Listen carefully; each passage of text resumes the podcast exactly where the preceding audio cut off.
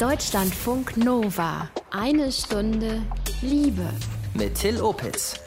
Ja, die Männer wieder, ne? Schätzungsweise 5% aller Männer sind sexsüchtig, meistens in Form von Pornosucht, also stundenlangem Masturbieren vom Rechner.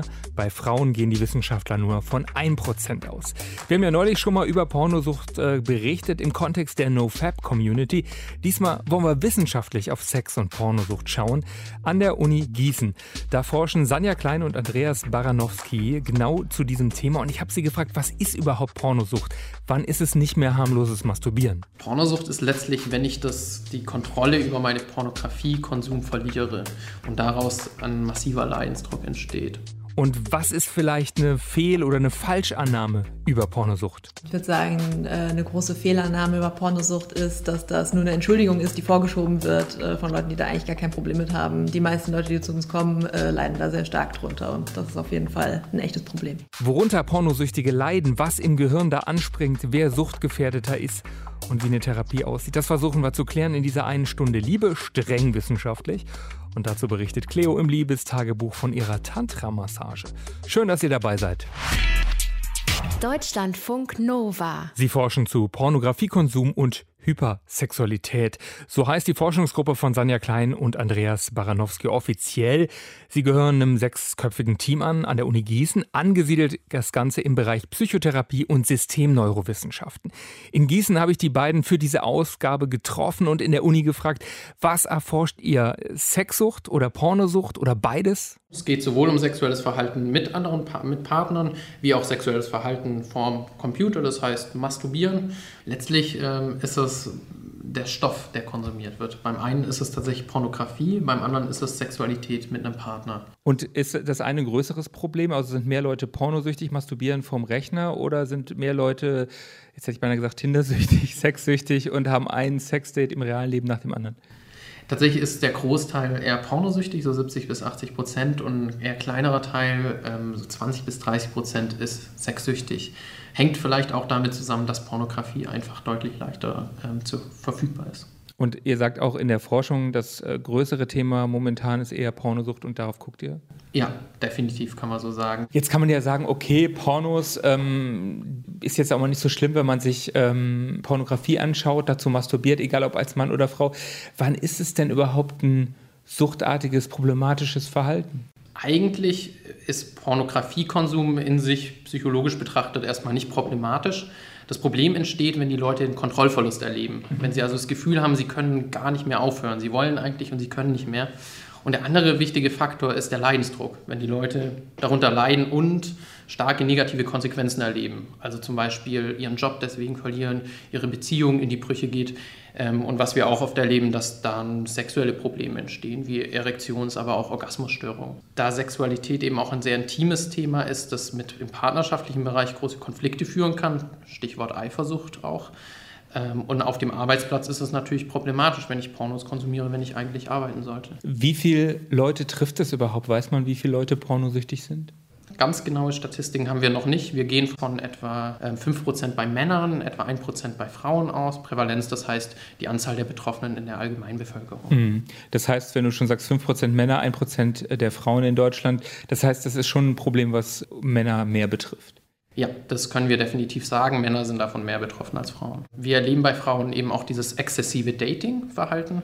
Wir erleben aber genauso, dass Frauen exzessiv Pornografie konsumieren. Dieser 1% bezieht sich genau auf diesen exzessiven Pornokonsum. Mhm. Gibt es da eigentlich auch andere Formen von Sucht, wenn ihr das überhaupt schon wisst? Also wir haben zum Beispiel mal berichtet, dass Frauen, für die gibt es jetzt auch oft diese Audioporn-Angebote, das sind eher Leute, die auf Audioreize reagieren. Männer reagieren eben eher auf Videos. Gibt es da so eine Unterscheidung zwischen Männern und Frauen? Also in unserer Forschung sehen wir das nicht, in der Suchtforschung. Man weiß das aus der allgemeinen Forschung allerdings, dass es da Unterschiede in der Erregung gibt.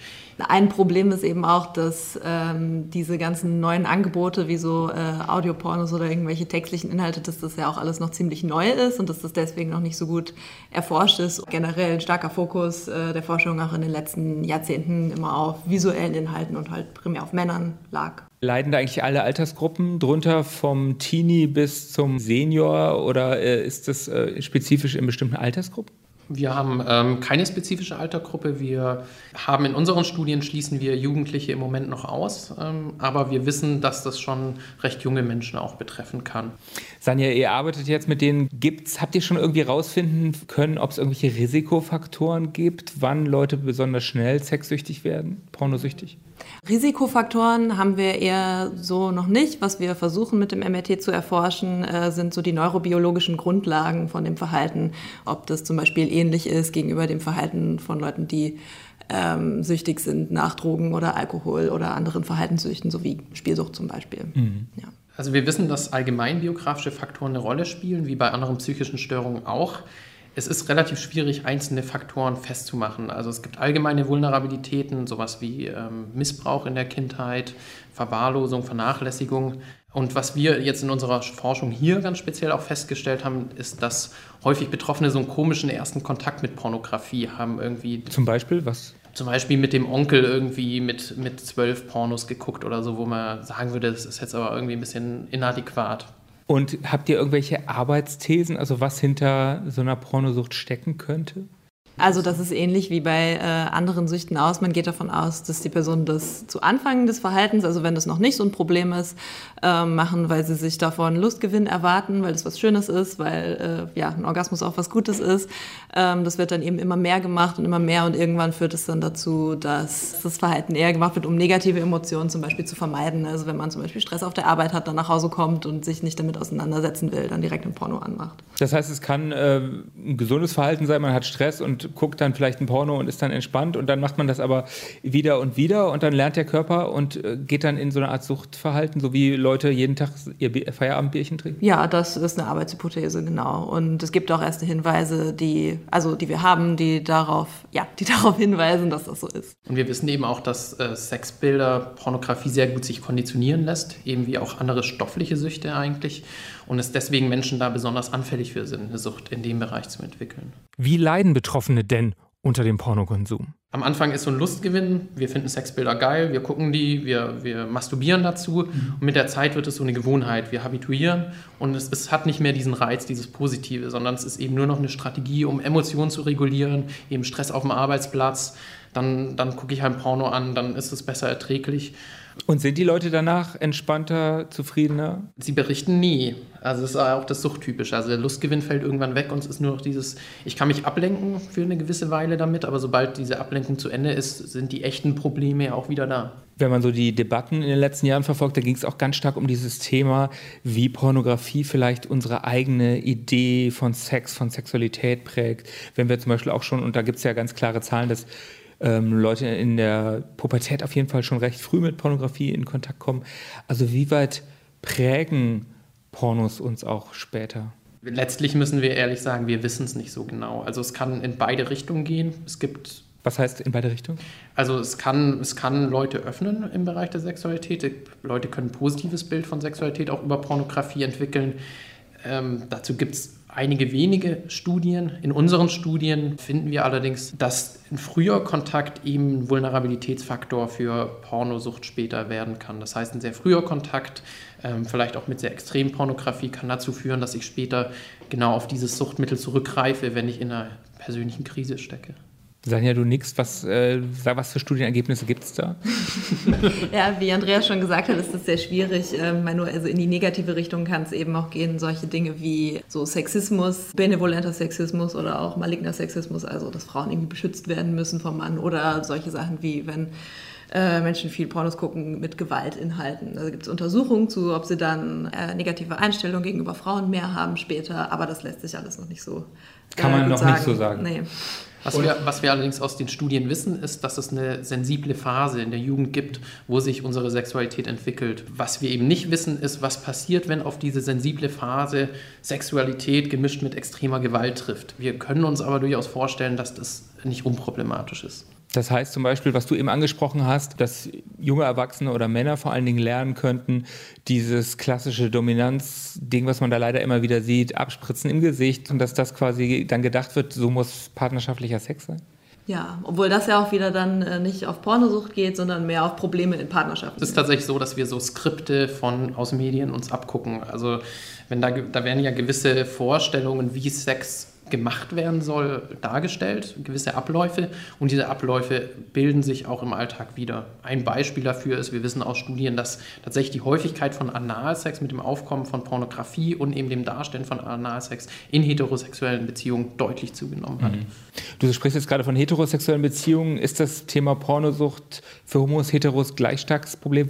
Also es gibt eigentlich keinen Effekt der sexuellen Orientierung. Bei Männern ist es auf jeden Fall so, dass homosexuelle oder bisexuelle Männer genauso viel betroffen sind wie heterosexuelle. Bei Frauen weiß man es nicht so genau, aber Frauen sind ja generell auch weniger betroffen. Ihr habt jetzt über Pornos gesprochen. Ich fand ganz spannend, im Vorgespräch hatte mir Andreas gesagt, bei Frauen ist Sexsucht manchmal nochmal so ein bisschen anders, dass sie dann wirklich reale Dates haben. Also was wisst ihr über Frauen und Sexsucht?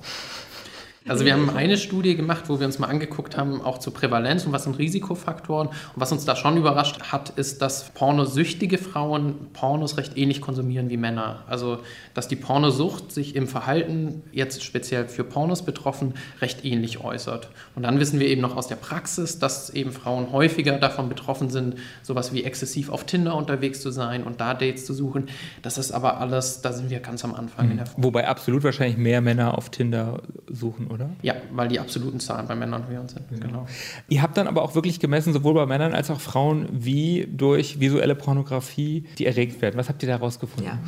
Ja, da ist gerade eine spannende Meta-Analyse rausgekommen. Und wir haben das schon rausgefunden und in vielen Studien ist es schon so rausgekommen, dass es da eigentlich in der Erregbarkeit keine Geschlechtsunterschiede gibt. Also Männer und Frauen sprechen ziemlich gleich auf visuelle pornografische Stimuli an. Aber es ist auch ganz klar belegt, Frauen gucken ja de facto weniger Pornos. Mhm. Warum ist das dann so? Das ist eine Frage, über die wir hier auch ungefähr einmal im Monat diskutieren und wir wissen es leider einfach nicht. Und wir wissen nicht, sind es biologische Gründe, sind es Sozialisationsgründe, und das ist einfach noch sehr wenig erforscht. Was für Meinungen gibt es da bei euch im Institut? Also wir decken, würde ich sagen, in dem Institut tatsächlich so das ganze Spektrum ab. Es gibt von uns einige, die eher aus so einer evolutionären Ecke kommen, deren Sichtweise auf die Dinge vielleicht auch eher durch diese Argumentation geprägt ist. Und einige Leute, die eher aus dieser Sozialisationsecke kommen, eher da einen Hintergrund haben. Und da ergänzen sich die Sichtweisen, würde ich sagen, ganz gut. Also man merkt tatsächlich, dass in vielen Sichtweisen vielen Wahrheiten stecken und die Wahrheit selber wahrscheinlich irgendwo in der Mitte liegt. Also das heißt Sozialisation, gesellschaftliche Bilder, Biologie, Evolution, das könnte alles reinspielen. Also wir gehen schon davon aus, dass sexuelle Bilder prinzipiell ein starker biologischer Reiz sind. Sex an sich spricht Leute an, das wissen wir auch aus Studien, dass das auch in ganz basalen Aufmerksamkeitsprozessen sich widerspiegelt. Wir gehen aber genauso davon aus, dass Sexualität ein Konstrukt ist, ein Konzept, was Menschen über ihr Leben entwickeln und ausagieren. Und die Frage ist, wie interagieren diese beiden Faktoren jetzt miteinander? Kurze Pause, Zeit für einen Break für was ganz anderes, Zeit fürs Liebestagebuch und für Cleo. Sie erzählt hier regelmäßig von ihrem Sex- und Liebesleben und jetzt hat sie was erlebt, was sie nachhaltig geprägt hat. Es geht um Langsamkeit, Achtsamkeit, Fühlen, es geht um Tantra und eine Massage. Aber das erzählt euch Cleo am besten selbst. Ich war letzte Woche bei der ersten Tantra-Massage meines Lebens. Ich ging dahin und es war auch eine wunderschöne Umgebung. Alles war so zen-mäßig eingerichtet, warme Farben, alles roch sehr gut und der Raum mit einer großen Liegespielwiese auf dem Boden mit ganz vielen Kissen und Tüchern und Federn und so weiter. Dann wurde ich in Empfang genommen von dem Masseur. Er sprach sehr ruhig mit mir und sagte, ja, komm erstmal an, wir sprechen erstmal darüber, was jetzt passiert. Wir haben einen Schluck Tee miteinander getrunken. Er sagte, ja, in einer Tantra-Massage geht es eben darum, zu spüren und in sich hineinzuhorchen, was das mit einem macht. Und es war schon klar, wir würden beide nackt sein während der Massage. Und ja, ich war sehr gespannt. Eine Einschränkung war da, und zwar, dass ich unerwarteterweise zu meinem Termin sehr stark meine Tage hatte. Ich habe ihm das gesagt, ich habe ihm das auch vorher gesagt, also dem Masseur. Und er sagte, ja, das ist kein Problem, dafür können Sie gewisse Vorkehrungen treffen. Aber es wäre trotzdem auch sein erstes Mal. Aber seine Zuversicht und dass er sich auch damit wohlfühlt, dass ich dann blute, hat mich auch rückversichert. Ich hatte so ein Tuch an, der hat es dann langsam ausgezogen und damit über meinen Körper gestrichen. Einmal so von oben bis unten, ganz sanft berührt und die kleinste Berührung mit seidigen Tüchern, alles hat sich super schön angefühlt. Ich habe über viele Dinge in gewisser Weise ein bisschen resümieren können, weil ich Zeit hatte, einfach nur da zu sein. Und es gab einen Punkt, an dem ich wirklich weinen musste, weil mich Erinnerungen mitgerissen haben, weil ich gespürt habe, es gibt Dinge, die ich in meinem Leben gerade vermisse.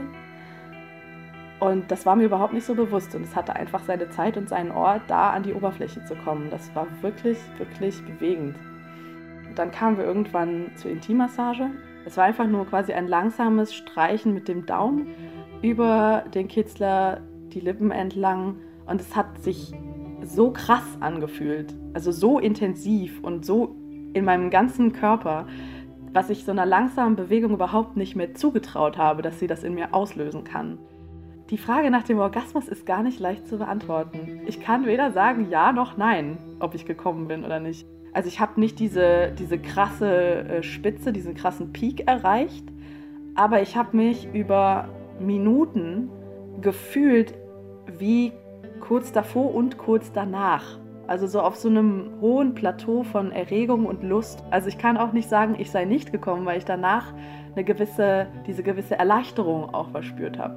Als die Massage vorbei war, bin ich nochmal duschen gegangen und habe mich in diesem Badezimmer im Spiegel betrachtet und dachte auch so, ja, in gewisser Weise hat es mir sehr gut getan, mich, meinen Körper und alles, was ich daran als Makel behaftet empfinde, einfach jemandem zu überlassen, auch seinen Blicken zu überlassen, seinen Händen zu überlassen, ist dieser Körper das Instrument, mit dem ich all das gerade eben in diesen 2 Stunden habe fühlen können.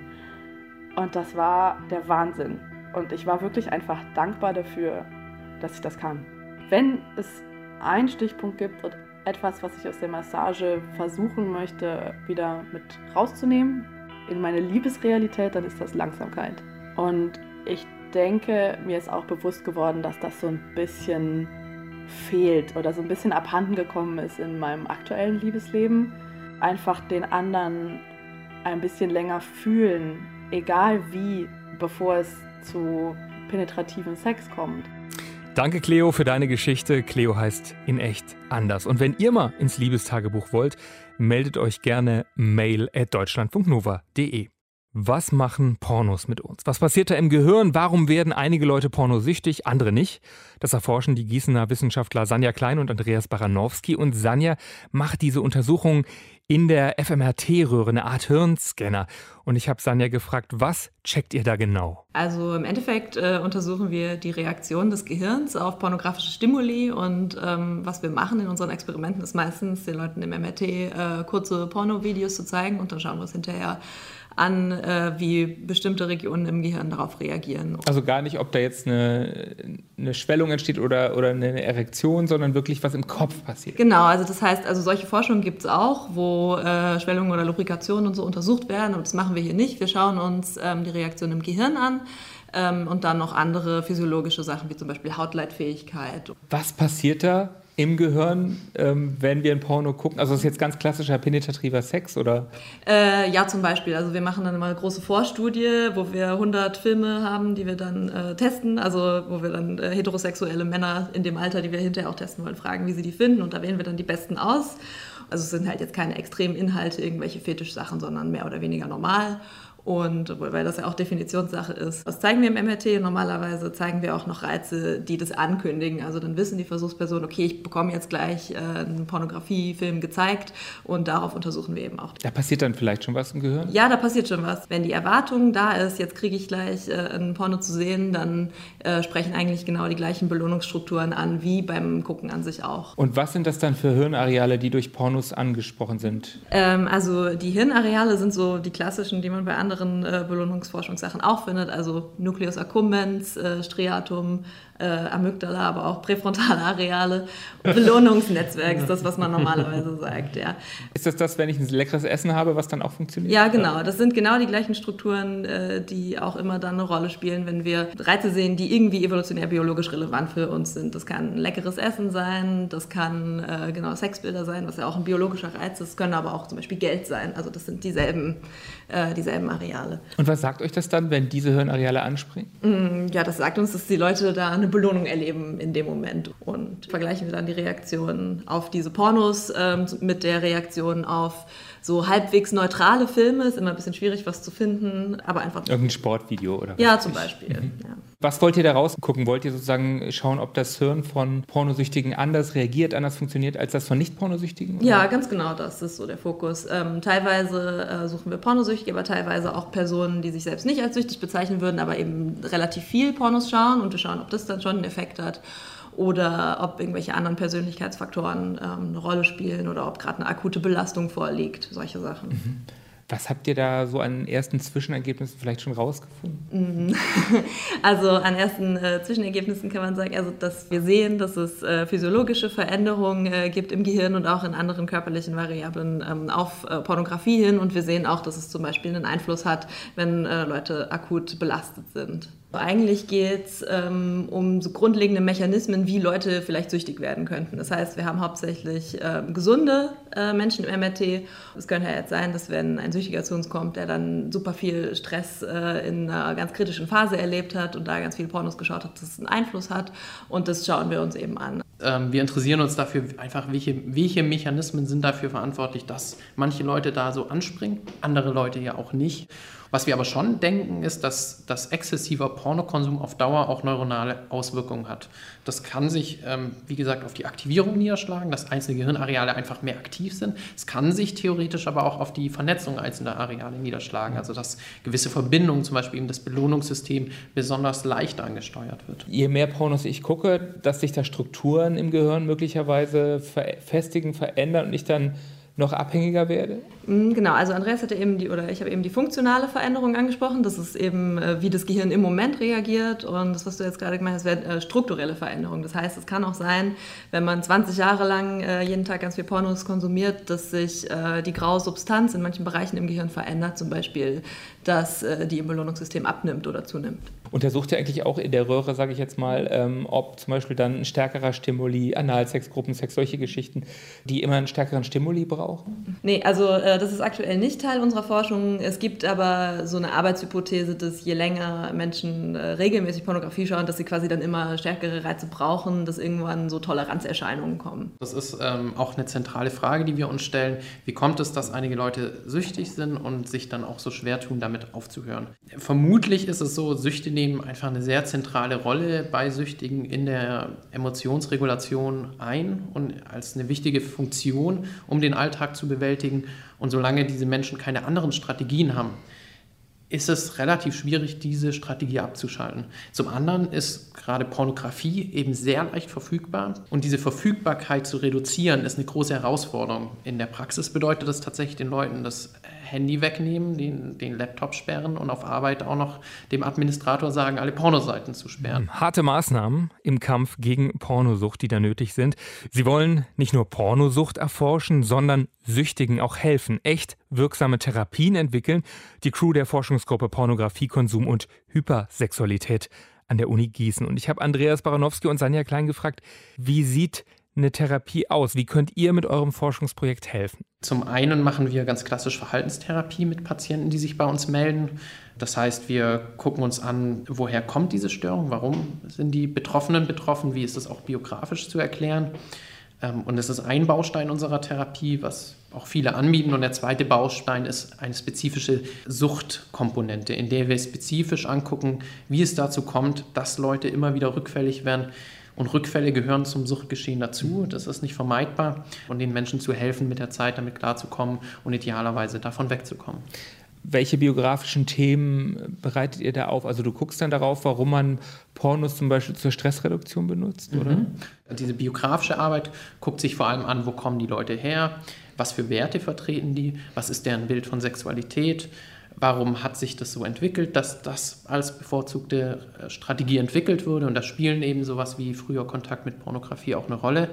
Der andere Faktor, der Suchtfaktor, guckt sich eben diese Suchtketten an, die entstehen durch diese starke Konditionierung, durchlaufen Leute immer wieder denselben Prozess, wenn sie mit dem gewissen Stimulus konfrontiert werden, was wir eben hier auch in der Forschung sehen, dass das so ist. Und hier müssen wir es irgendwie schaffen, diese Ketten zu unterbrechen. Idealerweise sollte die Person damit aufhören wollen. Also Alibi-Therapien bieten wir nicht an, wo Sexsüchtige zu uns kommen können, weil sie einmal ihre Partnerin betrogen haben und dann dieses Alibi wollen. Sie sind ja jetzt in Therapie, das machen wir nicht, solche Therapien.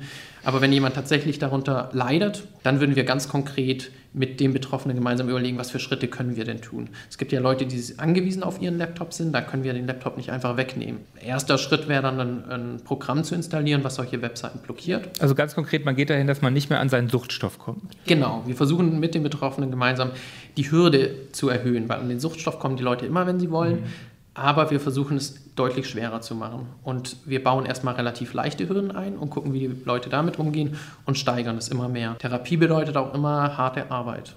Geht es auch um Alternativen? Was mache ich dann stattdessen? Das ist hochindividuell, was Leute stattdessen tun können. Eine beliebte Strategie ist tatsächlich Sport. Leider geht es tatsächlich nicht ohne Abstinenz. Man muss erstmal komplett auf den Suchtstoff verzichten. Das war auch lange diskutiert, ob es wirklich so ist, aber wir sind mittlerweile an dem Punkt, dass wir zumindest in Gießen sagen, das ist anders nicht möglich, weil dieser Suchtstoff immer mit einem gewissen Kontext verbunden ist. Also immer, ich komme nach Hause, setze mich vor den Laptop und masturbiere und gucke Pornos stundenlang. Und diesen Kreislauf müssen wir durchbrechen. Wie sieht euer Therapieangebot aus? Sind das Einzelsitzungen, Gruppensitzungen? Muss man da was für zahlen? Wir bieten sowohl Einzelsitzungen wie auch Gruppensitzungen an. Unsere Erfahrungen sind damit sehr gut. Und die Kosten werden von den Krankenkassen übernommen, da Pornografiesucht mittlerweile ein anerkanntes Störungsbild ist. Genau, es gibt jetzt diese offizielle Diagnose zwanghafte sexuelle Verhaltensstörung, was eben diese Pornosucht auch beinhaltet.